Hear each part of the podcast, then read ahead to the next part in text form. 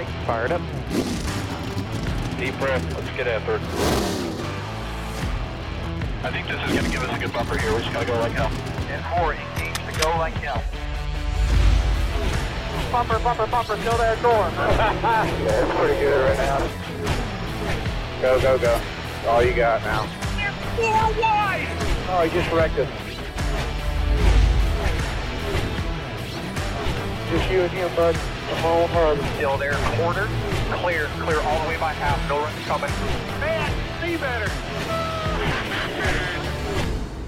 Good morning, race fans. It is Tuesday, March 9th, 2021, and you are tuned in to Hard Charging. My name is Mike Bachman, and today is episode four of this NASCAR podcast, and we are dropping the hammer every Tuesday during the NASCAR season. On today's episode, we are breaking down the Pennzoil 400 from Las Vegas Motor Speedway. Kyle Larson returns to victory lane for the first time since being suspended, and should we buy into some 550 horsepower stock after yet another fantastic race? We have a lot to discuss on today's episode. I hope you found somewhere comfortable to enjoy, so without further ado, ladies and gentlemen, start your engines.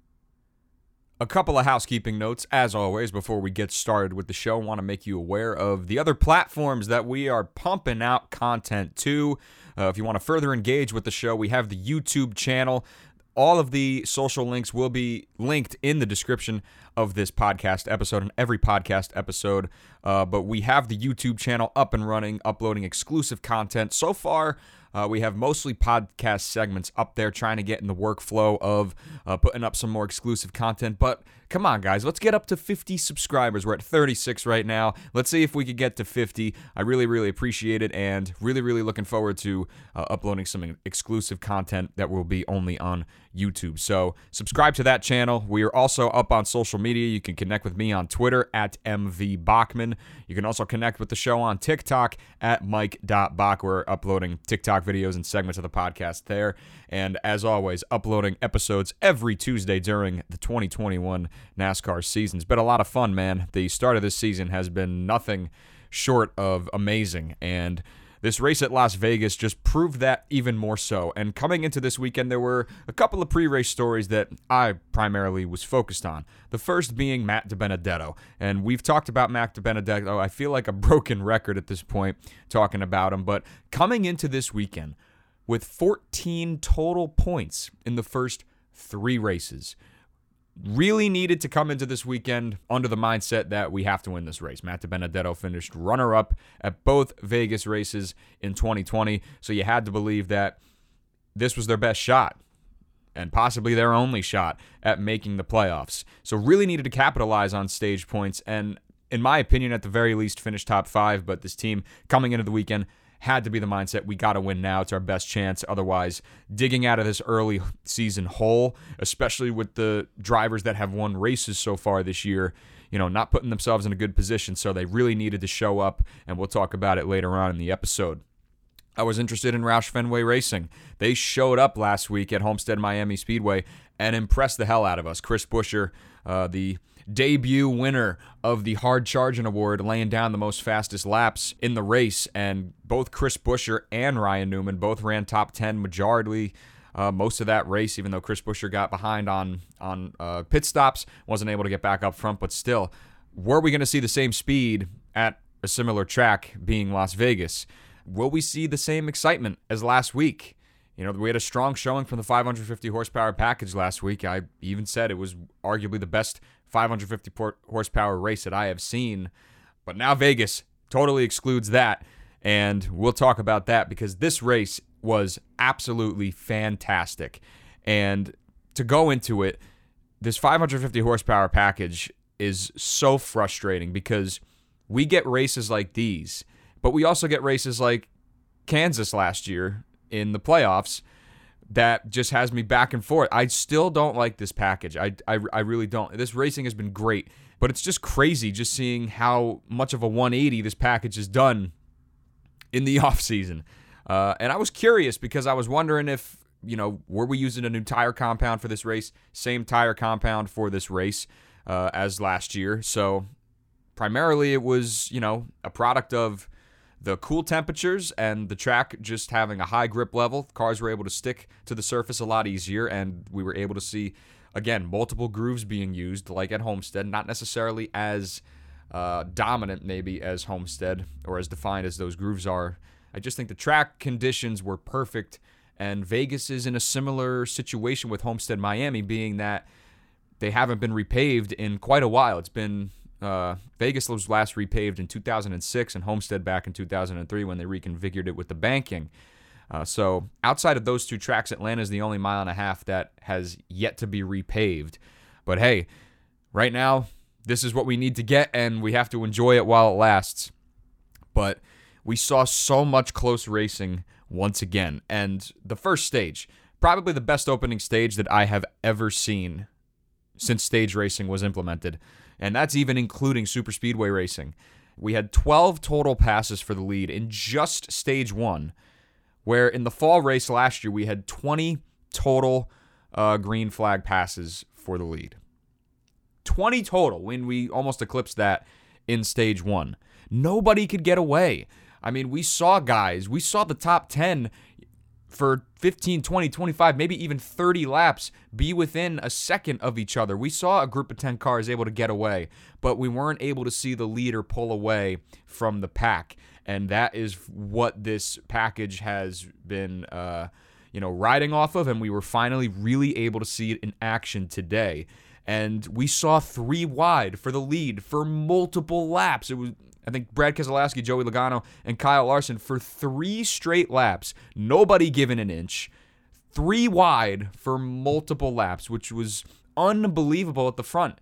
So just all around incredible incredible stage one.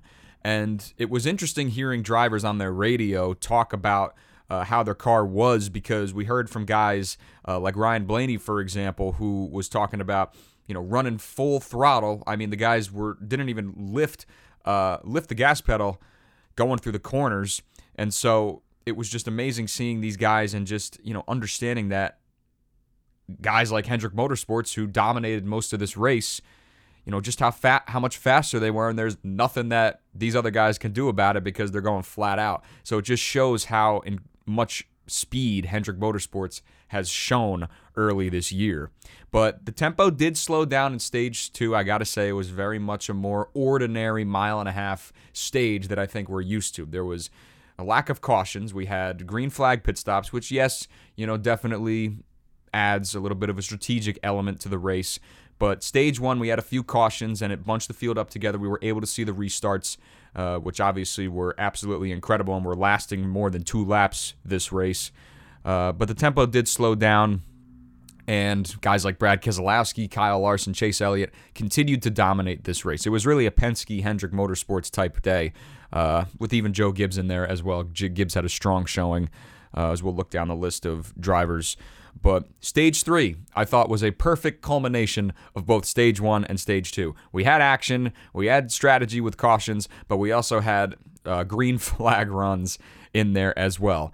And we were also gifted with yet another impeccable Chase Elliott save. My God, Chase Elliott, the way that he is able to wheel these cars. I mean, the guy coming off turn two sideways barely gets into Kurt Busch, and Matt DiBenedetto doing a great job of avoiding that wreck. But Chase Elliott being able to keep it off the wall and keep that car going is just unfreaking believable. We saw it at the Daytona Road Course where he was sliding up in the grass and getting all squirrely, and now we see it again here. So that was just really, really awesome to watch. And Kyle Larson also too. I'll say uh, I think learned from his mistake for not pitting for tires at the end of stage one. If we remember, at the end of stage one, uh, some guys elected to stay out, some guys elected to pit, and tires obviously being a big advantage at these tracks. Uh, we saw Kyle Larson drop out of uh, the top 10 in stage one and miss out on some points. So, learning from his mistake here in stage three, pitting with the leaders uh, and keeping that track position with those new tires. He did, however, miss the entrance to pit road during green flag pit stops, but Brad Keselowski still, even at that, was not able to overtake the lead. So Kyle Larson was just remaining in control, even with that little slip, but definitely made it a little more close and a little more exciting, uh, as if it were not to happen. So, all in all, an incredible race. Uh, really, really impressed with the racing here at Las Vegas. And I'll tell you, advocates for the 550 horsepower package, you guys are really getting your money's worth this year, you know, and as I've said, I still don't like the idea of guys driving wide open, right? Uh, you really shouldn't be having the need to not even lift your foot off the gas going around these mile and a half tracks. So that part of it still I can't come to terms with and I still think we need to get horsepower back in these cars. I I'll continue to say it. Um, but again, I can't I cannot fault this racing right now. I can't I can't say anything about it. I mean, it's I mean, it's it's it's it's absolutely fantastic, and you know, I'm I'm I'm hoping that it continues and that we continue to uh, get these stories because it's been a one hell of a start to the year in terms of in terms of the racing. We've had we've had some controversy, but it's been great. It's been really really great. And speaking of stories, we have to talk about our winner from this past weekend, Mr. Kyle Larson, who became the quickest driver to win for Rick Hendrick, and he gets his first win since being suspended by NASCAR back in April. And I have to start with this. I have to apologize to all you uh, Kyle Larson fans because I absolutely whiffed on Kyle Larson at the start of the season. I really did not think that he was going to be much of a threat to start because of him being out of the car for so long. I really thought that the one day shows was really to really to hurt him and his team chemistry because we look at this crew and we look at this team that he inherited. You know, this is the 48 crew of last year. This team has not seen victory lane uh, since 2017, and they haven't seen the playoffs since 2018. So, you know, this team has really been struggling, and it, you know, it was constantly being talked about because it, their their driver's seven-time champion Jimmie Johnson, and you know he's at the end of his career, and they were obviously all always in the news because they were underperforming compared to, to compared to other cars. But even at that, Hendrick Motorsports, you know, yes, they have gotten better. Yes, Chase Elliott is the defending champion. Um, but maybe I just underestimated Hendrick Motorsports this year because, I mean, they've come out and they are looking like the class of the field right now. William Byron and Kyle Larson I mean, we haven't even been able to see what Chase Elliott and Alex Bowman are made of. I still believe Alex Bowman's going to have a really good year, and Chase Elliott, obviously, you can't count him out anywhere. Uh, so we haven't even been able to see that. And just based on you know what we have seen so far to start the season, Hendrick Motorsports man looks really, really good. And maybe I just underestimated their, you know, their improvements. Um, I just really didn't see it coming. And despite how talented Kyle Larson is, I know he is, you know, arguably the greatest driver in North America um, at this moment, but I really just didn't think that this would mold together so so quickly. Um, but hey, maybe Hendrick Motorsports is just that good this year, and it's being shown early on. But we did say that last year. You know, Alex Bowman was strong, won at California uh, early last year, and then you know pandemic hiatus and all that stuff, and they really didn't show much else for the majority of the season outside of, outside of Chase Elliott. Maybe I never realized just how much Chip Ganassi Racing was holding Kyle Larson back.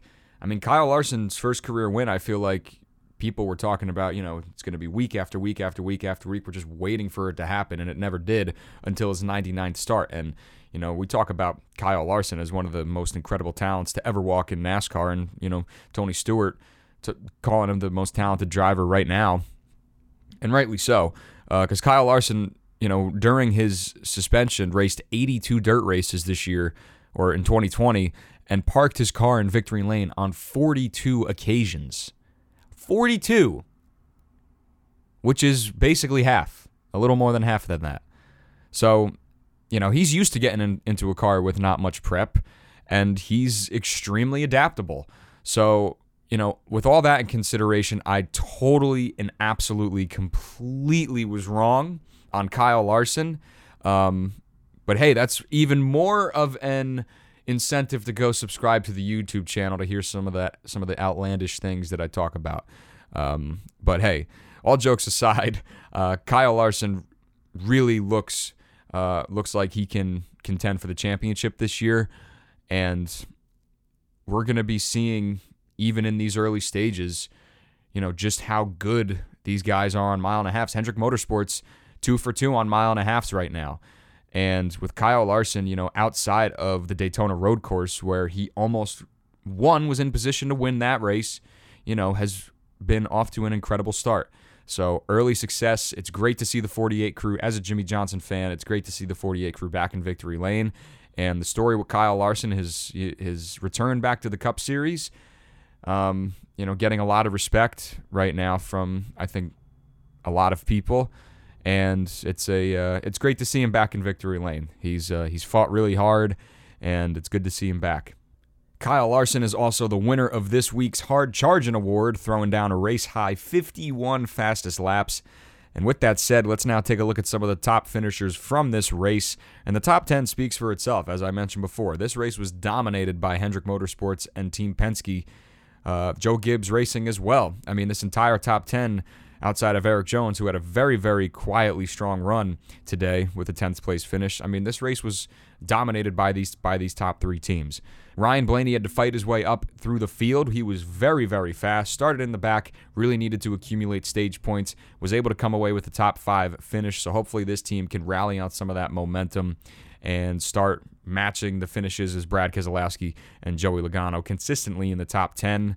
Uh, we I mentioned Erik Jones briefly, but that 43 team had a very quiet day coming to, coming away with the top 10. Really, really nice to see. And I also want to shout out JTG Daugherty Racing, Ricky Stenhouse Jr., and Ryan Preece getting top 15 finishes. Ryan Preece, we've talked about, you know, that car, that team does not have a charter. And the fact that they're able to put together top 15 finishes is really, really impressive. So, uh, all the best to them. And the same to Ricky Stenhouse Jr. Ricky Stenhouse Jr. last week at Homestead was extremely fast as well. And JTG Daugherty Racing uses Hendrick equipment. So Hendrick Motorsports, as we've talked about, has been very, very strong. It's no surprise that JTG Daugherty Racing also is able to show a little more strength on these mile and a halfs uh, because they use the same equipment. So you never know. JTG Daugherty, specifically Ricky Stenhouse Jr., you know, Ryan Preece as well, but I'm looking at Ricky Stenhouse Jr. to maybe come away with a sneaky, surprising win. At this rate, anything is possible. It's been an unorthodox start to the, to the season, but it's been great.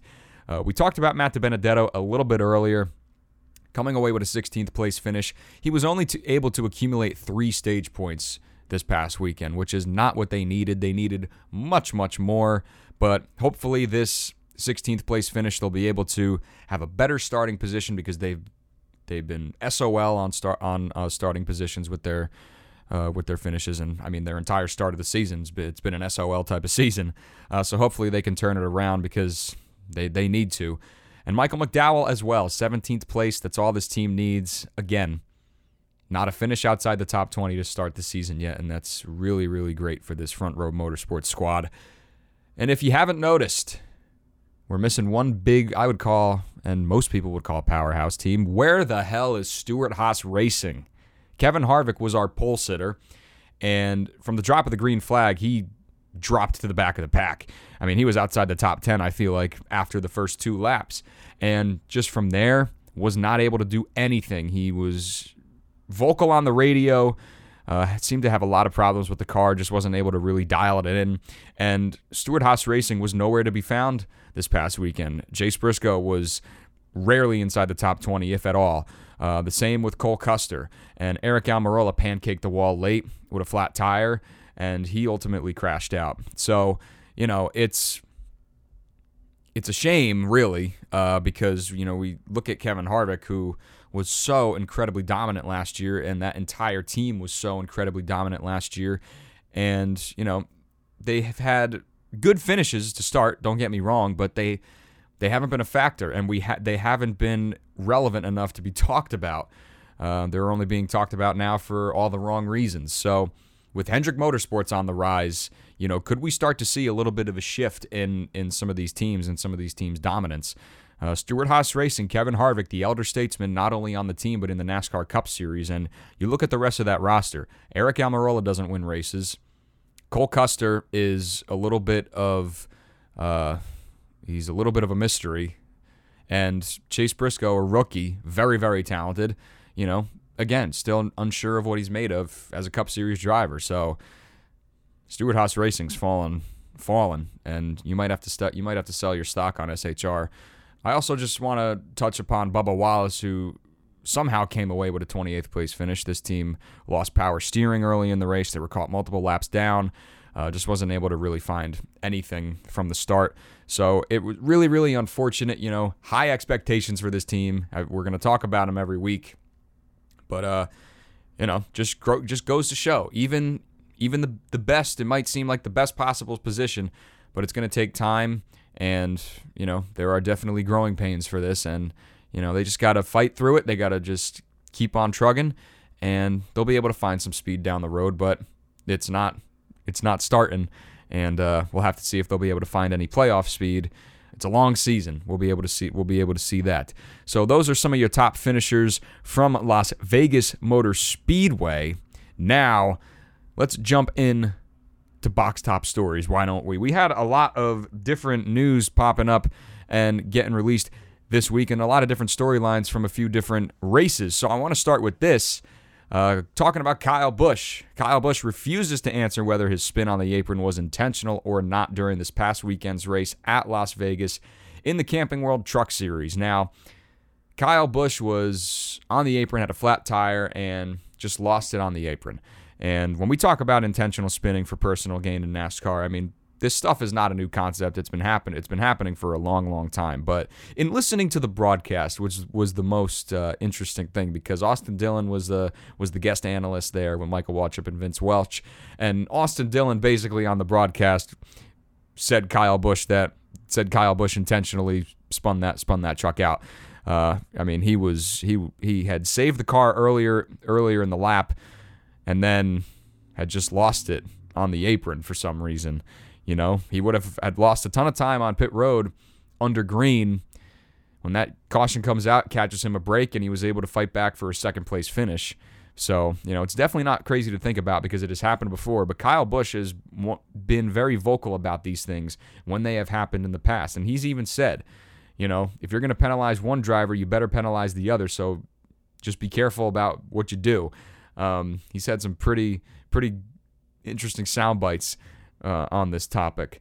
But when we look back at some of the most notable, uh, notable intentional spins and controversies, I look back to Spingate. Obviously, is one of the most uh, one of the most notable back in 2013 with Clint Bowyer. I mean, Clint Bowyer intentionally spun out in order to buffer Martin Truex Jr. into the playoff picture.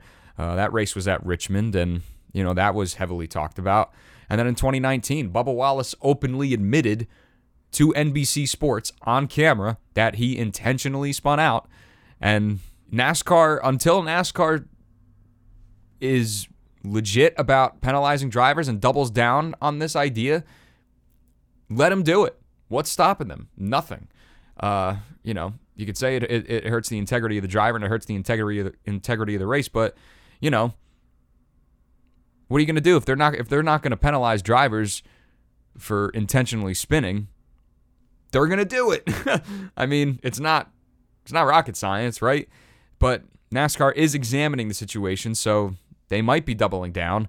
Uh, they might not be tolerating these things in the future if they continue to happen. You know, especially from a driver like Kyle Busch in the truck series. What kind of an example is that setting for these drivers? You know, in NASCAR's minds, they probably see this as, you know, we have all these young drivers. We don't want to see them, you know, taking notes as we're just going to intentionally spin to save our day. Hell no. We don't want it to become a common thing. But until they do something, let the, let them do it. That's just how that's just how it is. But hey, they are examining the situation, uh, so we'll see what they say about these things in the future. News coming out of Nashville Nashville Mayor John Cooper has signed a letter of intent with Bristol Motor Speedway to renovate Fairground Speedway. The track is set to go under a $50 million renovation that will bring NASCAR back to the fairgrounds.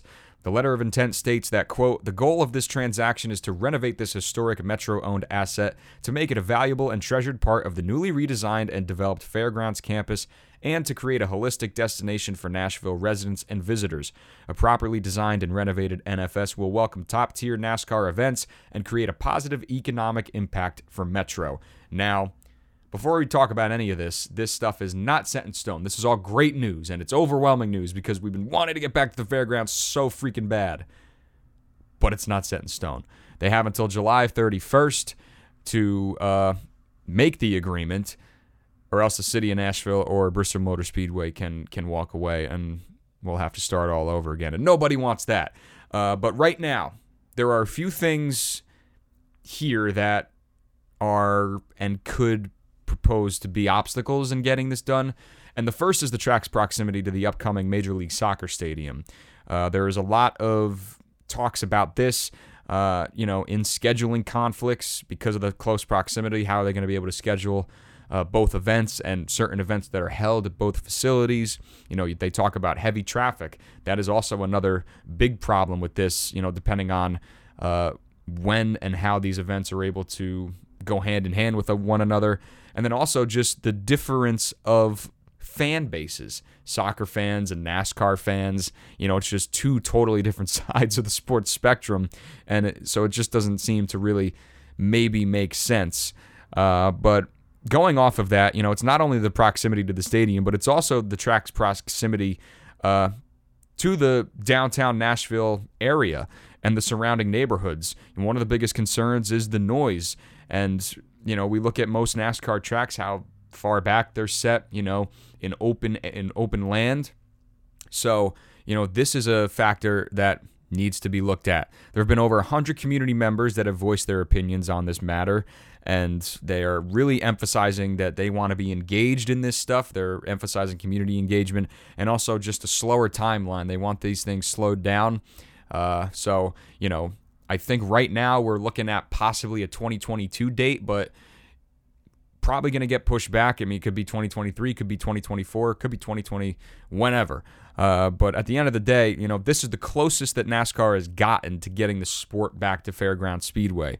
You know, they've not raced here since 1984, and this track is the second oldest uh, operating speedway in the United States, being built in 1904. So this is a piece of motorsports history, and you know, NASCAR is really trying to emphasize that and we look at a guy like Dale Earnhardt Jr., who has really been trying to push for this, who, you know, with his company, Dirty Mo Media and the Lost Speedways, really, you know, trying to harness and, you know, can collect these stories from these tracks. So it's the history factor as well that really, really makes this uh, a great story. So if it needs more time, give it all the time it needs in the world because we really don't want this to be screwed up. Uh, there seems to be a lot of support from a lot of vendors and a lot of people. Um, so it's really, really good news, but we just got to, you know, pump the brakes as always, kind of chill out for a minute. Uh, but Nashville could become the center of American motorsports in the coming years. You know, we have the NASCAR banquet there, the NASCAR awards, and we're racing at the Nashville Super Speedway.